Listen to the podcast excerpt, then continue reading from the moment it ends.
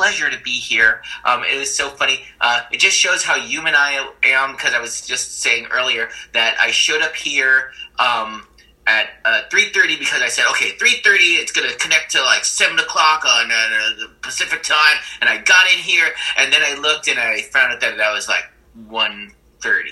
So, needless to say, only human. And I was just like, that's it. I'm not going to do this. I was like, what, are you crazy? We suit up, we show up, we do the thing.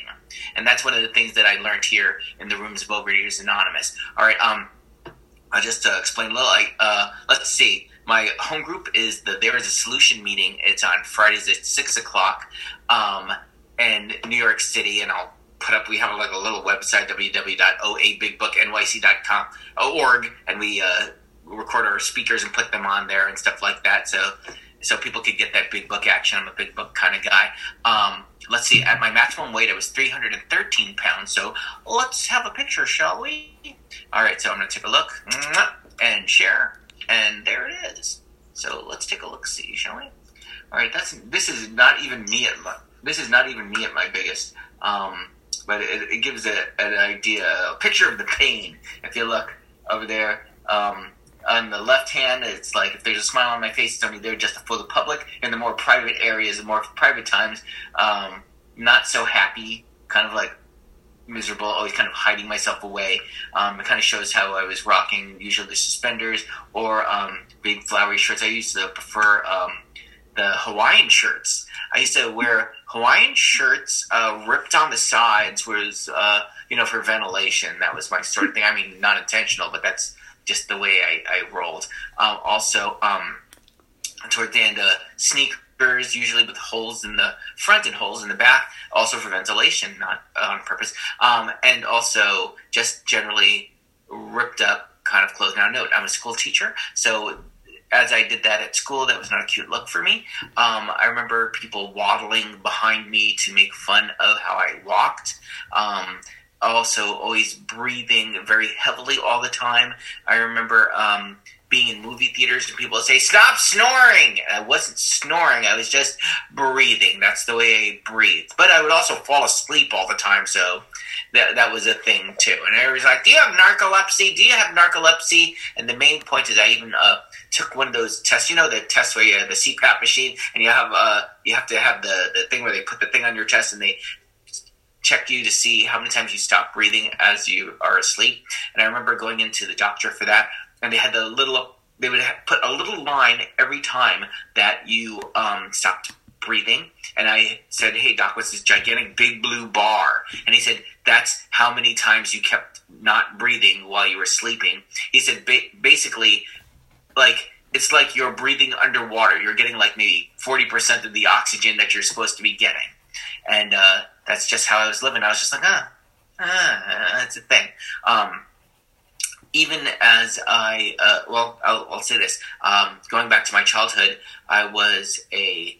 Uh, I remember telling my dad once. My dad was always uh, telling me like, "Phil, you have to lose weight. You have to lose weight." And I and I would say, "I was a fat baby. I was a fat uh, little kid, and I'm going to be a fat adult, and I will die fat." That's that was me just trying to get them off my back. That was one of the things. Um, as I grew up as a kid, uh, I am Puerto Rican and Haitian. I wasn't black enough for the black kids. I wasn't Spanish enough for the Spanish kids. And everybody would always say, "Why do you talk like that? Why do you sound like that?" And what I would do is I would uh, always kind of hold myself up in my house with a combination of food, uh, television, usually cartoons and things like that, a lot of comic books, a lot of music, um, just to build this wall that would keep me from everybody else. So that's one of the things that I was uh, constantly doing, uh, uh, keeping myself from you.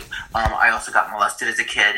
Um, another thing that uh, people could say, oh, that might have been a reason that you gained weight or something like that. Or my parents got divorced and I felt it was my fault. Another thing, oh, that might have been a reason. The main point is, it doesn't matter what the reason was.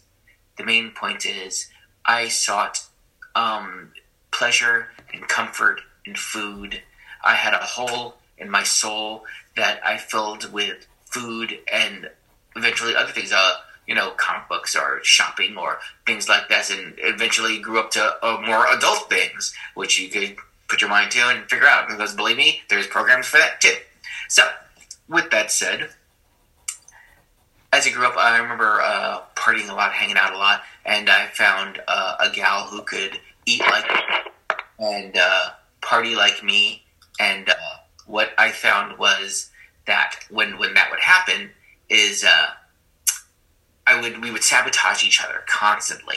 Um, I would be like, "Oh, hey, we, always going on diets all the time, always going on diets." And then when we lose weight, I'd be like, "Yeah, let's celebrate with food."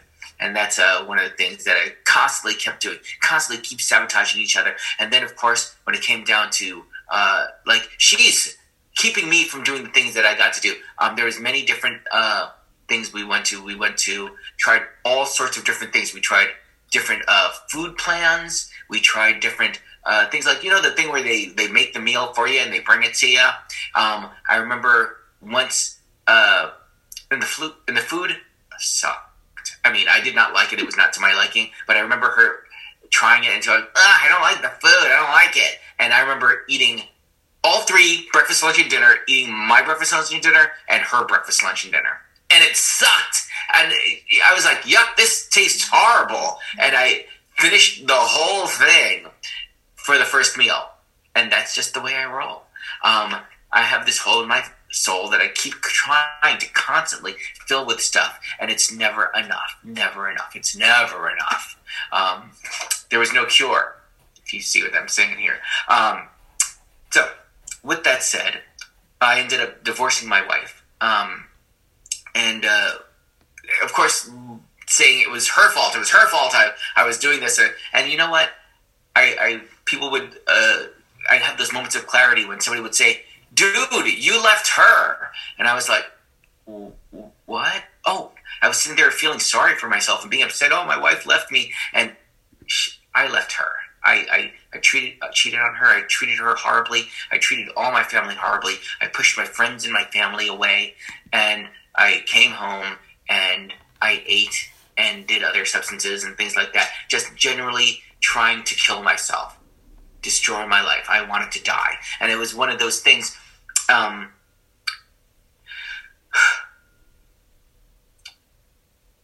I needed a solution. I didn't understand. Um, actually, I remember for other items, I tried the other program uh, for uh, drinking and uh, drugs and stuff like that. And I, I tried that one because I, I was needing a solution because uh, I was just not healthy. I thought I wasn't healthy.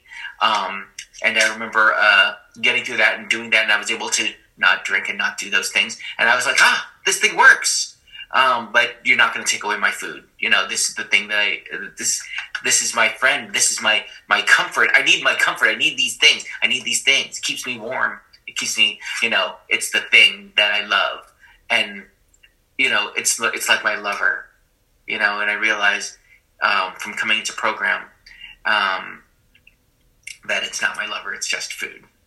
It's just food. It doesn't have some sort of thing. It doesn't. It doesn't call to me. It doesn't talk to me. It is. Uh, I I am projecting that the food is calling to me. I am projecting that voice onto the food because I am looking to sabotage myself. Um, now I knew from other programs that uh, a power greater than myself can help um, eliminate this uh, bondage of self so that I will not uh, pounce on the food like I always do, but I have to be willing to let certain things go, willing to put the food down. I remember in the other program, I remember um, pouncing on food immediately while we were reading the big book with my other sponsor, and uh, and uh, I remember trying to lick the plate of after I finished my meal, and he said he grabbed the plate and we're struggling for it, and he says you might want to go into a program for other things, for the things that are killing you. And I was able to hear what he was saying there, and I put down the plate and I said, "You're right." And um, I came into the rooms of Overeaters Anonymous on November uh, first, two thousand and eight, and um, tried to just come in I thought I was slick. Come in, get some um, literature, and leave. That was the thing that I was going to do.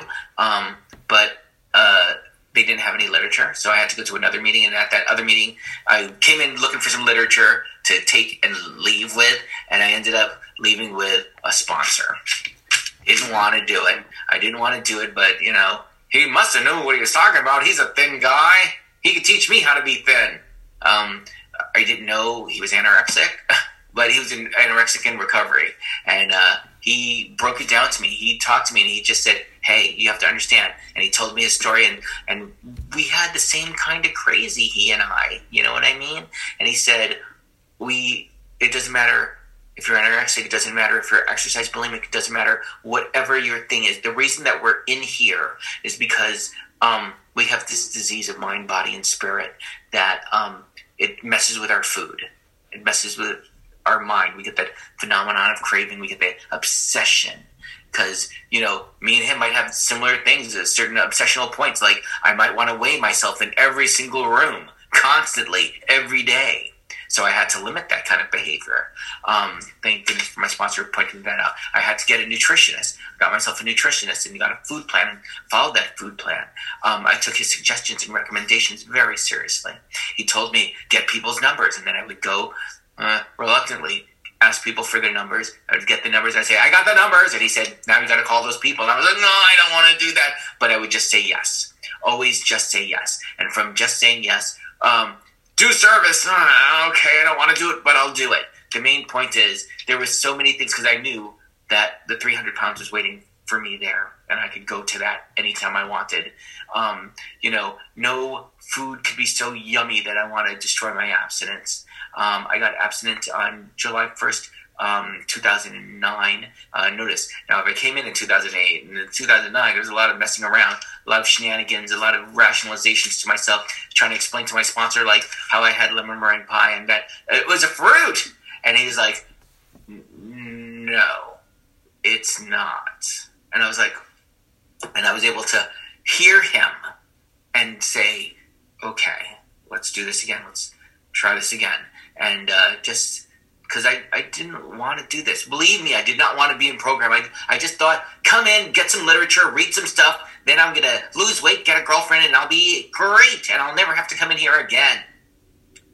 Uh, not so much. What I ended up doing is doing the step work, getting a power greater than myself, which I thought I already had from the other program, but alas, I learned that the credits don't transfer over.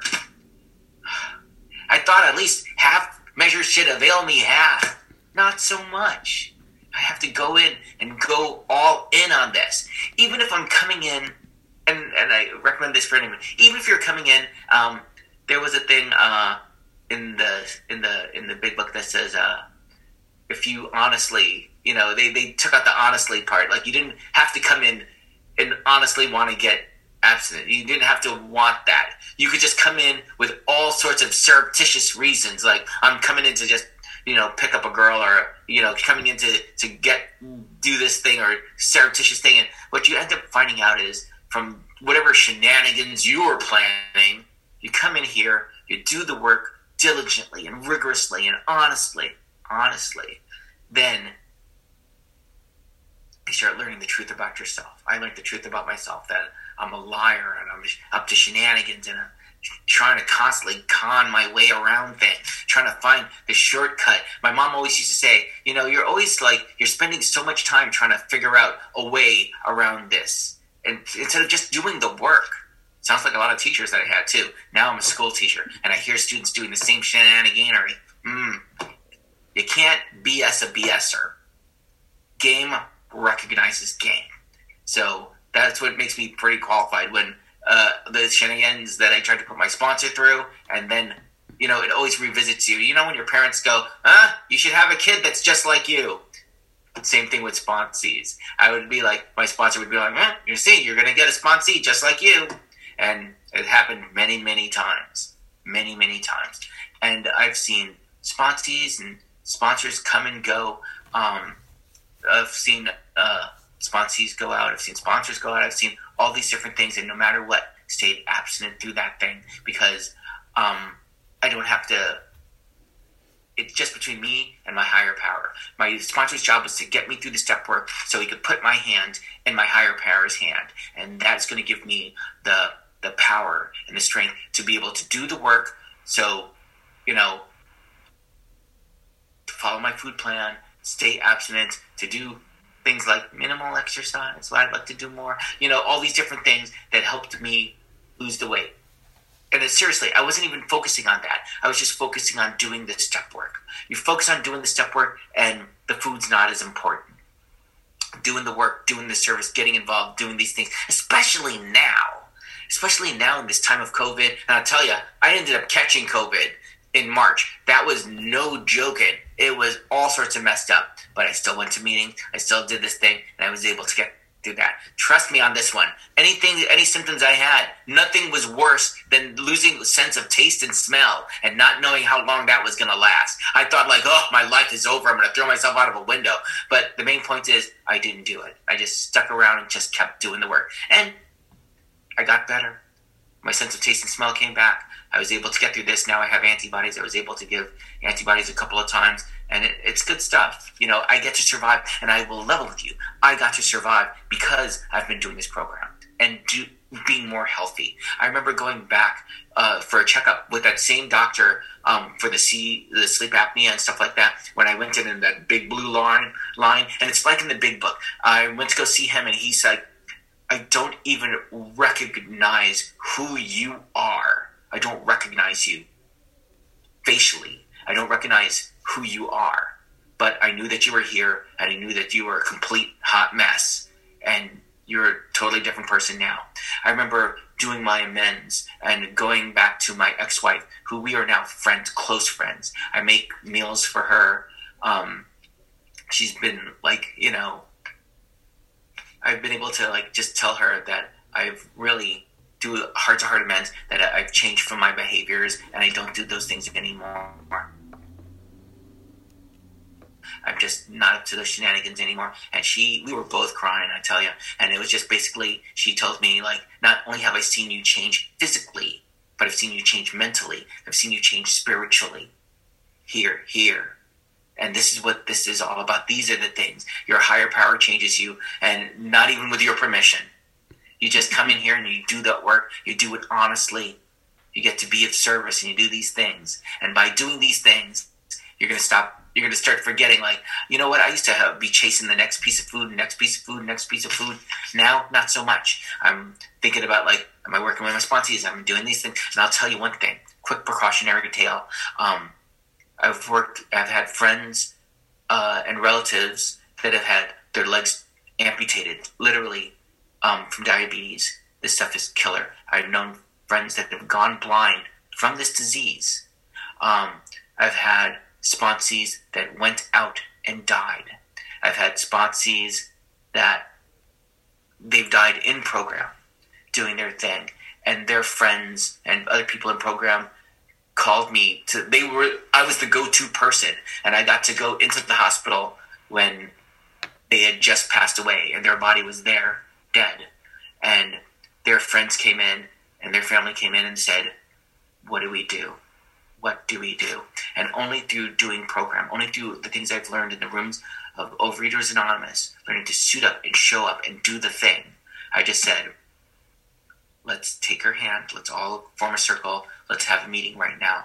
Let's have a conversation with her right now. Let's say what she meant to us right now. And to do that thing, we did serenity prayer. We went all the way around. We did gratitude. We, we pretty much did a meeting with her in the room. We were all in program, so that was like an amazing thing. It really and and it really helped the people and helped me, and it just shows that this program works. It puts us closer to a relationship greater than art. Thank you so much. Um, and that's the thing that it did. It gave me this relationship with power greater than myself, which I personally like to call God.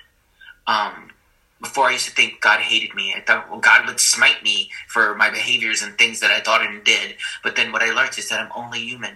By going through that fifth step and, and being able to turn over these things, things that I thought that I would take to the grave and not so much. I told my sponsor these things and he looked at me and said, you know, I've been through those things. I've done those things. I felt those things. And you're not a bad person. You're a sick person. And you can get well. You could do this thing. And this, it, it, it cure this spiritual malady a day at a time. We're not cured by any stretch of the imagination. In fact, I think in the 12 and 12 it says that repetition, I don't know if it's the AA 12 and 12 or the OA 12 and 12, repetition is the only form of permanence that we have. from doing this again and again. Whatever kept you abstinent yesterday, do it again. Just do. You don't know which thing that you did that kept you abstinent. Do them all again. Call people. Go to meetings. Get involved. You have no excuse. We're on the. It's the internet. You could catch a meeting anytime. Catch a meeting in Hawaii, whatever the time zone is. Catch a meeting in Japan, wherever the time zone is. And I'll tell you, I've traveled all over the world and stayed abstinent. I went out to Japan. I caught meetings out there. I went to Canada. Caught meetings out there. I went to Paris, France, caught meetings out there. I went to meetings that I didn't even understand what people were saying, but they used to pull me over and everybody wanted to practice their English on me. And they said, uh, you know what we have? We have, we might not speak the same language, but we speak the language of the heart. And I was just like, you're right on that one.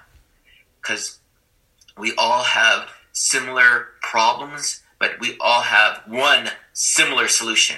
And that solution is in the big book of Alcoholics Anonymous. That steps and in the OA 12 and 12 and all the literature in, in, 12, in, in Overeaters Anonymous, that stuff. Yeah, all right, I see. And that's the stuff, you know, people are fallible. Sponsors are fallible. I am fallible. This book is not fallible. If you're doing it the way it is and you're seeking it the way it is, you're going to get. My sponsor used to say, do what I do if you want what I got, you do what I do, you'll get what I got. And by doing that, it's all about that recovery. And like I said, I've seen a lot of people die, more people dying than, uh, you know, especially in this time of COVID. I've had to uh, do like uh, these like Zoom meeting funerals, and it's not fun. It's not fun. But you know what? People are going to die. People will always die. We die. We're temporary people. But you have to think about what condition do you want to go know, a recovered person or not. I think about it sometimes. I think like if I'm gonna go out there and I was like, if I'm gonna die, I have a whole list of all these things I'm gonna have. And I'm like, you know, nah, not so much, not so much. The streets are watching. They always say. Um, the main point is, we're all out there, and my goal is to stay abstinent, keep helping another sick and suffering person, because that's my goal. Anytime that I had extra from this, from being in the rooms and the, any recovery I've got, it is of service to be of service to my higher power and the fellows of, of Overeaters Anonymous. And I get to do, be a better family member. I get to be a better worker at school. I get to be a better teacher. I get to be a better everything. And that's all I learned in the rooms. So I. I hope this uh, answers all the questions and stuff like that. I'm, I can not wait to hear what you guys have to say. Thank you so much for the opportunity to be of service. Uh, my higher power, uh, my sponsors, uh, my sponsees. Hey, thank you. Enough said. I'm grateful.